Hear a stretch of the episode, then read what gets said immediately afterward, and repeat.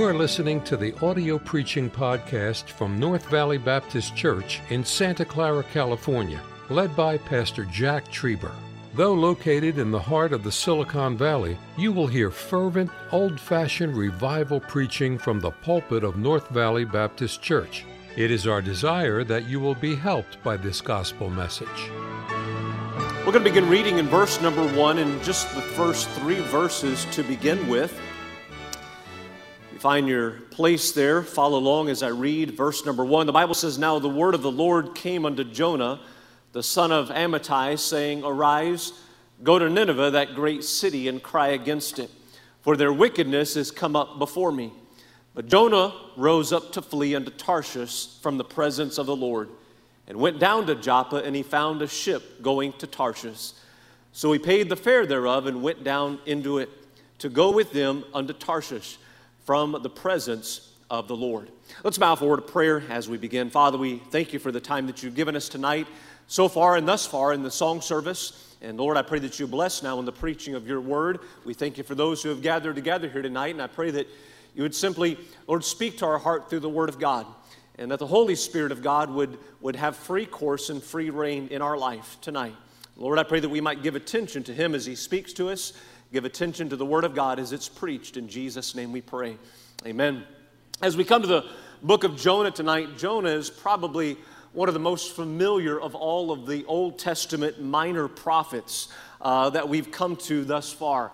Uh, it's not Obadiah. It's not uh, Nahum, as we're seeing in a few weeks. It's not uh, Habakkuk. It's not Haggai. It's not Hosea. Uh, Jonah. Uh, we've known about Jonah and we've heard the story of Jonah in the well uh, since the earliest of Sunday school age. The account of Jonah is also well known because it's one in the Bible that's attacked by critics. And the attack comes from the point of view and from the uh, argument can a, can a man really be swallowed by a fish and live there for three days? And so we know the story well, and in that, there is sometimes, as we are familiar with the story, there's sometimes a direction that we always take when we read the story and we come to it, or we hear preaching on it, or we even teach it ourselves. And many times the direction is this, and we see it from the perspective of God being a God of second chances. And that's true. But something takes place before we get to the second chance. And that's going to be our R word tonight that I'm going to give you later. But first of all, I want to take you on a survey through the book of Jonah, just four chapters. And no way are we going to attempt to exhaust everything in the book or even read most of the book. But I do want to take you through the book here and help us to get an understanding of some things that God has given me as I've studied this, but also just a, a very familiar uh, reminder and a, a good grasp of the book. We first of all see in verse number one, we find the prophet. The Bible says, Now the word of the Lord came unto Jonah. Uh, sometimes we're inclined to think that Jonah is only found in the book of Jonah as he writes this book from a third person point of view. But Jonah is found in 2 Kings chapter number 14 and 15, and we're told he's from a small city by the name of Gath Hepher. And it is just to the west of the Sea of Galilee. And Jonah actually prophesied during the reign of Jeroboam II in the northern kingdom of Israel. And Jonah, we would have, we would have thought of him, and they would have thought of him as a, as a patriot. Uh, Jonah preached uh, some favorable messages uh, to the people of God in Israel, how that they would uh, defeat Syria and different cities and win different battles. And so, for the most part, Jonah was very well liked and very well loved among the people of Israel.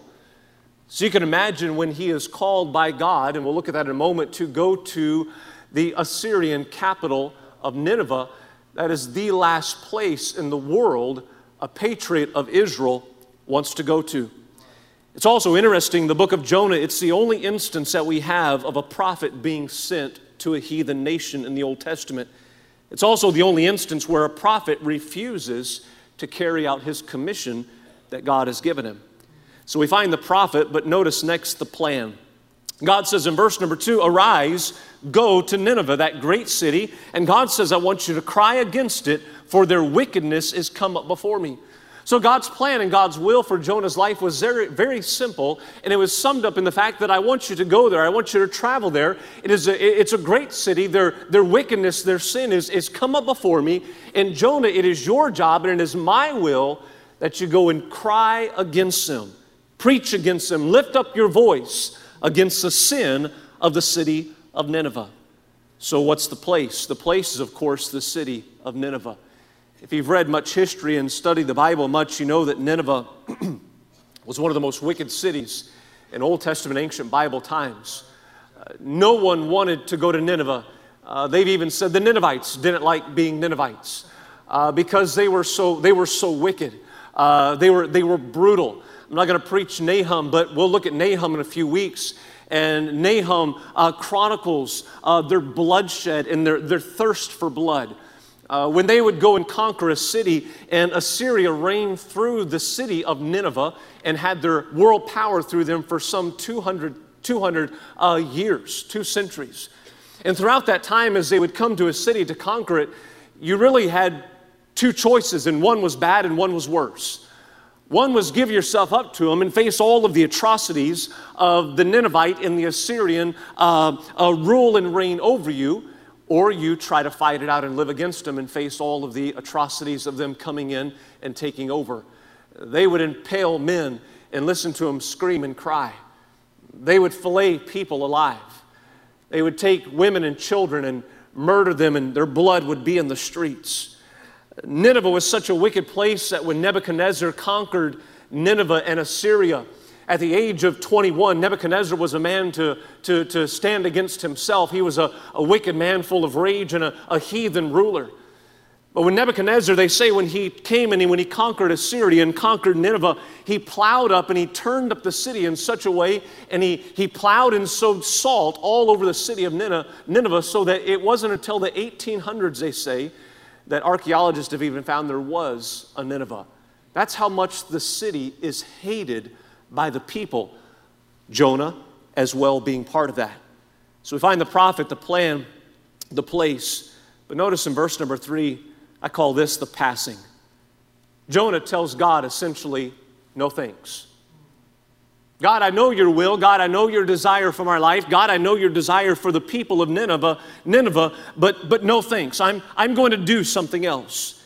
Notice the Bible says at the last part of verse number three, the Bible says he says the Bible says to go with them unto Tarshish from, notice that word there, from the presence of the Lord.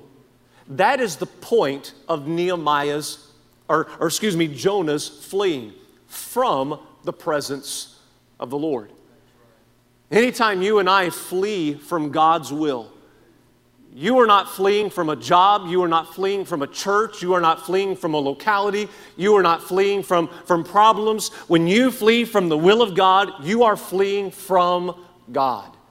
And that is what we find Jonah at this place. He is, he is full knowing and full willing to flee from the presence of what God had wanted him to do. Romans chapter 12 and verse 1 and 2, the Bible says, I beseech you, therefore, brethren, by the mercies of God that ye present your bodies a living sacrifice, holy, acceptable unto God, which is your reasonable service. And be not conformed to this world, but be transformed by the renewing of your mind, that ye may prove, notice this, what is that good, acceptable, and perfect will of God. We find here as we look at the passing Jonah, the will of God was not good, acceptable, nor perfect to Jonah. Jonah wanted nothing to do with the will of God. And so in his passing, the Bible describes he goes down to Joppa. Joppa was about 500 miles from where Jonah lived. And so Jonah travels 500 miles and then he gets on a ship to go to sell to Tarshish. Tarshish was over 2,000 miles to the west through the Mediterranean towards Spain. So Jonah not only has 500 miles to fully think about this plan of what he desires to do, he has had this fully thought out. He is fully engrossed and involved in going against the will of God for his life. Notice the plea. We know the story how that he gets on that ship, fleeing from the presence of God. God sends the great wind. The mariners there are crying out to their gods. They wake up Jonah and said, Why don't you cry out to your God? And notice the plea in verse number eight. And they said unto him, Tell us, we pray thee, For whose cause this evil is upon us? What is thine occupation? And whence comest thou? What is thy country, and of what people art thou? And he said unto them, I am an Hebrew, and I fear the Lord, the God of heaven, which hath made the sea and dry land. I want you to notice as we look at this, a lot of times when we're reading this and even telling the story, I think sometimes we look and we begin reading in verse number eight and nine, and we think, well, Jonah's, Jonah's saying this with a tear in his eye and a quiver in his voice. You know, I, am the one, I'm, I, am a Hebrew, and I, I shouldn't be doing this, and I shouldn't be here. But remember, Jonah at this point is still hard hearted. Jonah is a man that is out of the will of God. Jonah is a man that is not doing right with God. And Jonah is full willing to say, I'm out of God's will. You ever met anybody like that? I know I have. Sometimes you meet people along life's way and you work with people in God's service and you try to minister to people and you try to help people along life's way. And there will be people that you meet that are headlong into going against the will of God for their life. And they will be as bold and as brazen as they can be. And they will raise their hand and they will say, I'm a Christian, I'm a Baptist, I'm an independent fundamental Baptist, but I am out of the will of God. And that's what we find Jonah doing here with these mariners. He's hard hearted, he's unwilling to do what God says, and he's, he's admitting it. Notice he says in verse number 12, Take me up and cast me forth into the sea. So shall the sea be calm unto you. And notice what he says here For I know that for my sake this great tempest is upon you. So we come to the punishment in verse number 17. Now the Lord had prepared a great fish to swallow up Jonah. In case you're wondering, in case you doubt it, Jesus called it a well in Matthew chapter 12. And Jonah was in the belly of the fish three days and three nights. God prepared that punishment to turn his man back around, to get him to the place and the point of his life where he was going to have to make another decision. Am I willing to continue to go against the will of God, or am I willing to soften my heart and do what God has called me to do? We find the prayer in chapter number two. Chapter number two is oftentimes overlooked in an overlooked portion of the story, but the bulk of chapter number two, except for two verses, include the prayer of Jonah that he prays as he is in the belly of the whale. And verse number one says, Then, so that's after the three days and three nights, then Jonah prayed unto the Lord his God out of the fish's belly. Notice in verse number four, we see a, a breaking and a, a softening of Jonah's heart. Then I said, I am cast out of thy sight. Yet, so Jonah says, This is my condition. I've been here three days and three nights. It's not looking good. I've gone against God's will. He's punished me. I've stood head, headlong in the face of going against what God wants. Yet, I will look again toward thy holy temple. I have to think here, Jonah was simply wondering can God give me a second chance? Could God, would God give me a second chance? Maybe you're here tonight and you find yourself like Jonah, wandering away, maybe not physically or geographically yet, but wandering away mentally and spiritually from where you know God wants you to be. Could I ask maybe if you would soften your heart tonight and maybe think a little bit along the lines of Jonah that this is my condition, this is where I'm at, and I'm even full well acknowledging that I'm out of the will of God, but would God, could God, maybe might God receive me again? Can I tell you tonight, He will? He wants to. And Jonah says, I will look again toward thy holy hill. Maybe, maybe just perchance God will have and give me a second chance. He says in verse number nine, But I will sacrifice unto thee with the voice of thanksgiving. I will pay that I have vowed salvation is of the Lord. We saw Jonah's prayer. Now look with me in chapter number three, we see the preaching. God gives Jonah a second chance. By the way, in verse number 10, the Bible says, And The Lord spake unto the fish and vomited out Jonah upon the dry land. I had several people give me our words out of respect to verse number 10, but I've passed over those. And verse number four of chapter three says, And Jonah began to enter into the city a day's journey. And he cried and said, Yet 40 days, and Nineveh shall be overthrown. That's the preaching. Just eight words. Some of you would like an eight word message sometime. That's all it was. Bible says he begins traveling. It was a great city, it was a large city. It took three days to go around, and Jonah gets one day in the city and he begins preaching that eight word message Yet 40 days, and Nineveh shall be overthrown. It wasn't a message of salvation. That's not a message of God's grace. That's not a message of uh, uh forgiveness. There's room at the cross for you. It wasn't a message like that at all. It was a message of God's judgment is coming. And that's it. It was condemnation of their sin. But because of there was clear condemnation of their sin, there was conviction.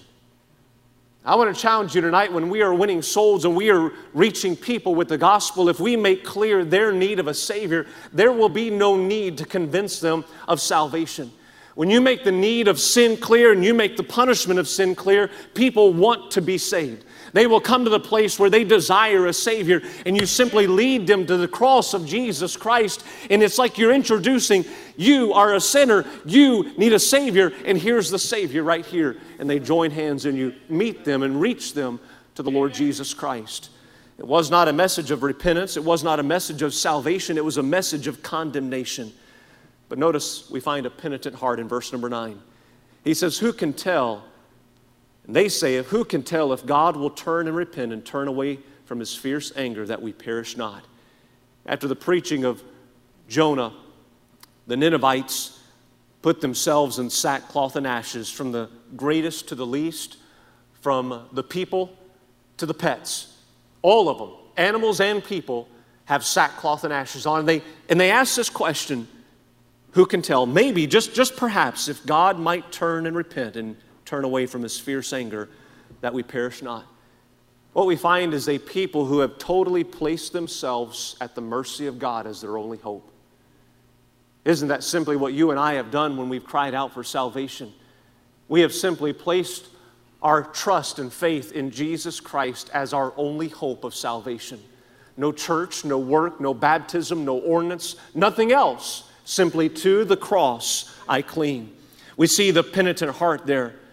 As you come to the end of chapter number three, the Bible says, And God saw their works, that they turned from their evil way, and God repented of the evil that He had said that He would do unto them, and He did it not. I wrote in my Bible right there, mission accomplished. Job had done his job, excuse me, Jonah had done his job. And as far as we're concerned, and as far as Jonah is concerned, really no more should be heard of Jonah. But what does the Bible say in verse number one of chapter four? But we find now the pouting. Jonah was angry over God's mercy to the people of Nineveh. He says in verse number two, this is the reason why. He says, Therefore I fled before unto Tarshish, for I knew that thou art a gracious God and merciful and slow to anger and of great kindness and repentest thee of the evil. Therefore, now, O Lord, take, I beseech thee, my life from me, for it is better for me to die than to live. Then said the Lord, Doest thou well to be angry? Jonah needed to remember chapter 2, verse 9. Salvation is of the Lord.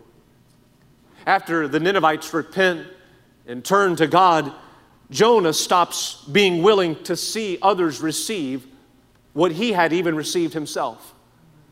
Jonah got a second chance. God heard Jonah's prayer, but Jonah was not willing to see someone else get a second chance. Jonah was not willing for God to hear someone else's prayer. We oftentimes sing that song, Amazing Grace, how sweet the sound. But don't forget about that second part that saved a wretch like me. So many times we believe, yes, God's amazing grace was wonderful, but I wasn't such a wretch as so and so. I didn't need salvation as much as so and so did. And that's the exact same thing that Jonah for God. Without Jonah recalling chapter 2 and verse number 9, we have no second chance for him and we have no repentance in Nineveh. We see the pouting, but then we see, lastly, in verse number 11 of chapter 4, we see the pity. God asked Jonah a second time in verse number 9, Doest thou well to be angry? The first time, Jonah didn't answer him. The second time, Jonah says, Yeah, I do well to be angry. I, I want to be angry. I, have I've got, a, I've got, a, I've got a, a bone to pick with you, God. And God said to Jonah, Thou hast hast pity on the gourd, for the which thou hast not labored, neither, neither madest it grow, which came up in a night and perished in a night. And notice the contrast. Jonah, Jonah has a very temporal view. Jonah is only focused upon his physical needs. Jonah is only focused upon what, what matters to him and what will make him comfortable or what will make him uncomfortable. But God con- contrasted and says in verse number 11, And should not I, Jonah, if you had that much compassion, compassion, shouldn't I have compassion on a city, a great city, where there's more than 120,000 children, people who can't discern their left hand from their right hand? Tonight, when we look at the book of Jonah, there are many things that you could emphasize and even preach a message upon, even series upon. You could talk about things that God sent. God sent the wind, God sent the whale, God sent the gourd, God sent the worm. And again, we've already talked about it, but people will argue till they're blue in the face about whether it was a whale that swallowed Jonah or it was a big fish. People will argue did Jonah die during those three days or was he actually alive? As very plainly, as very frankly as I can say tonight, I don't believe that we have time for doubts and debates. Because the central idea that God is giving us here, and the message is this what we have is a Christian who is not obedient to God, and we have a people who need to hear of God's salvation. We have our R word here at the end of chapter 2, in the last part of Jonah's prayer in verse number 9. He says, Salvation is of the Lord. Jonah has come to an end of himself. He's gotten right with God. And in verse number nine, we see that Jonah recalls. Recall. Jonah recalls that he doesn't have a market on salvation. Jonah is saying, I'll finally do what I'm supposed to do.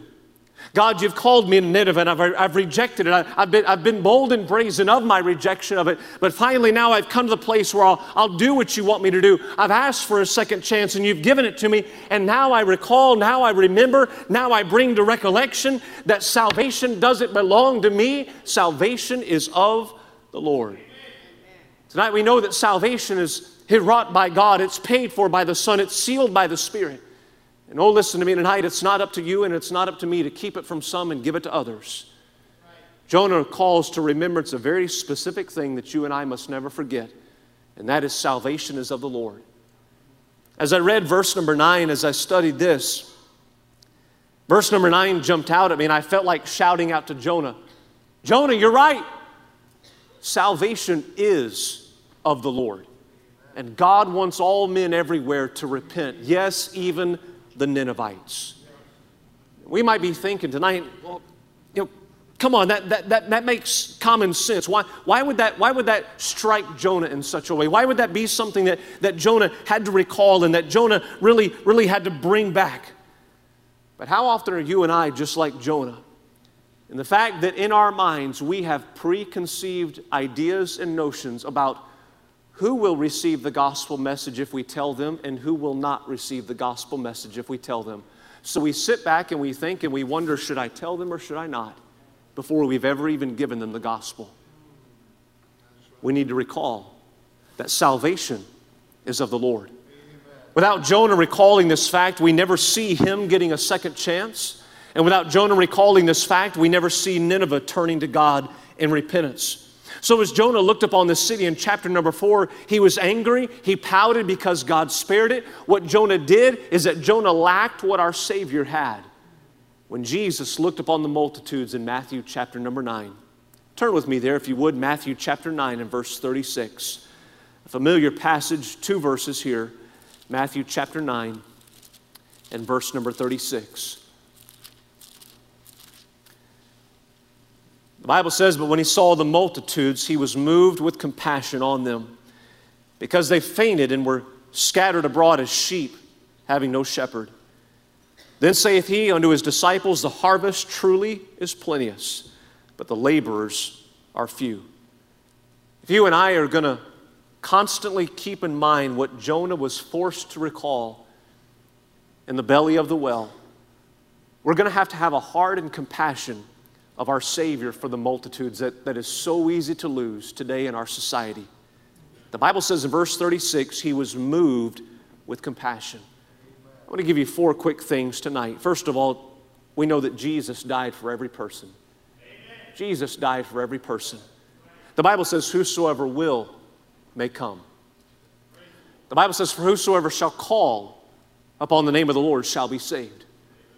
The Bible says, God is not willing that any should perish, but that all should come to repentance. The Bible says, For God so loved the world that he gave his only begotten Son, that whosoever believeth in him should not perish, but have everlasting life. You see, it wasn't up to Jonah, and it's not up to you and me to decide who gets the gospel and who doesn't. It. Jesus died for every person. Why? Because every person needs to be saved. And because Jesus died for every person, and because every person needs to be saved, that means every person needs to hear the salvation message. Jesus died for every person, but secondly, Jesus saw no person was overlooked. Jesus saw no person was overlooked. When Jesus walked on this earth, when you read the Gospels, you find that he dealt with the poor and he dealt with the rich. He dealt with the, the young children. He said, Suffer the little children to come unto me, for such is the kingdom of heaven. But he also dealt with the, with the very old. Hey, he even dealt with the alive and the dead. There was no one that came to Jesus that he did not deal with. Now, tonight, I don't know what direction you lean, but some always have a burden for the down and outers, and they forget about the up and comers. Some lean the other way and only witness to the rich people and successful in this world and don't think twice about the down and outer. Most likely because of your personality, most likely because of your upbringing, most likely because of your salvation testimony, you are inclined to be more comfortable with witnessing to and approaching either one or the other. You and I, as God's people tonight, we must recall, like Jonah did, that salvation is of the Lord. And it doesn't matter the status or the class of a person, they are a soul that needs a Savior.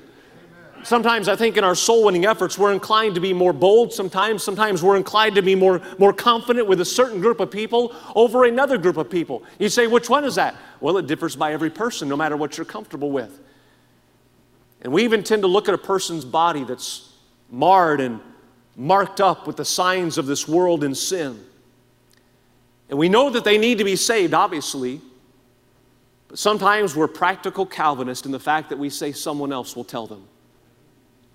No, Jonah, God wants all men everywhere to repent.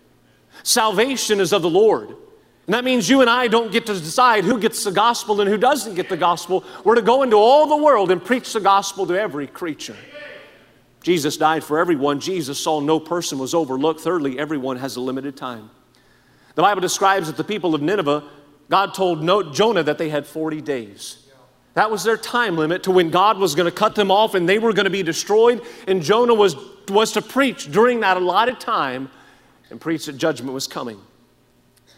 We don't know tonight how much time the lost person has that you'll meet. But we do know the Bible tells us in the book of Hebrews that it is appointed unto man once to die. Jesus had compassion on the multitudes in contrast to Jonah's indifference. Jonah knew the 40 days was coming, but Jonah simply said, I don't care. I'm more concerned with a gourd in my comfort and a worm that, that, that ruined it than I am with people's souls that are dying and going to hell. We must always keep in mind that there are 7 billion people in counting who have a clock that is ticking. And when they die, they will either go to a devil's hell or they will go to heaven. Either one or the other. But their clock is ticking. Everyone has a limited time. And then, fourthly, lastly, tonight, we see those who die unharvested are lost forever. Those who die at unharvested are lost forever. In this life, there are no redos. So, because there's no redos in this life, I've got to ever keep before me the fact that salvation is of the Lord. And so, because of that, as a child of God, and as I oftentimes, and I hope we all would do this as well, we try to recall that fact that salvation is of the Lord, and Jesus died for everyone, and Jesus saw no person was overlooked, and everyone has a limited time. We ought to continually recall that. And as a child of God, because of that, I cannot sit back and say, I'll tell this person, but I won't tell this person. You and I can't do that as God's people. It doesn't matter what they look like, it doesn't matter what they're involved in. As we close tonight, I want us to be mindful Jesus did not see people by their nationality, the clothes they wore, or how sin had ruined their bodies. He saw them as a soul that needed a Savior. He said, What shall a man give in exchange for his soul? What can a profit if a man gain the whole world and lose his own soul? What can a man give in exchange for his soul? So many times when we go down the pathway of life, we're walking through work, we're walking down the city streets, we're in shopping malls, we're in the grocery stores, we see the person by the clothes they wear. We see the person by how their body is marked up and marred by sin. We see them by what they are wearing. By, we see them by who they are with. And we think, and we say, well, this person is that, and that person is that, and someone will reach them and bless their heart. And I pray that God has mercy upon them. Instead of realizing that that person is, not just has, listen, he is or they are an eternal soul that will go to heaven or that will go to hell. Who is tonight? I wonder who God has placed on the pathway of your life. And you need to recall the fact, like Jonah did, that salvation is of the Lord. It's not up to you and me to wonder if they're going to respond or not. It's not up to you and me to wonder and sit back and, and twiddle our thumbs and, and wring our hands and say, Well, I'm afraid of what they might say, and I'm afraid of what they might, how they might take me, and I'm afraid of what they might do after in our relationship with after I tell them about Christ. I'm afraid of all of this. It's not up to you and me to decide that. Why? Salvation is of the Lord. It's not up to me to debate in my mind what they'll do with the gospel. You and I simply need to obey and to go with a heart of compassion. Thank you for listening to the audio preaching podcast from North Valley Baptist Church in Santa Clara, California, led by Pastor Jack Trieber. For more information about our ministry or to find out how to get in contact with us, visit our website at nvbc.org. May God bless you as you serve Him this week.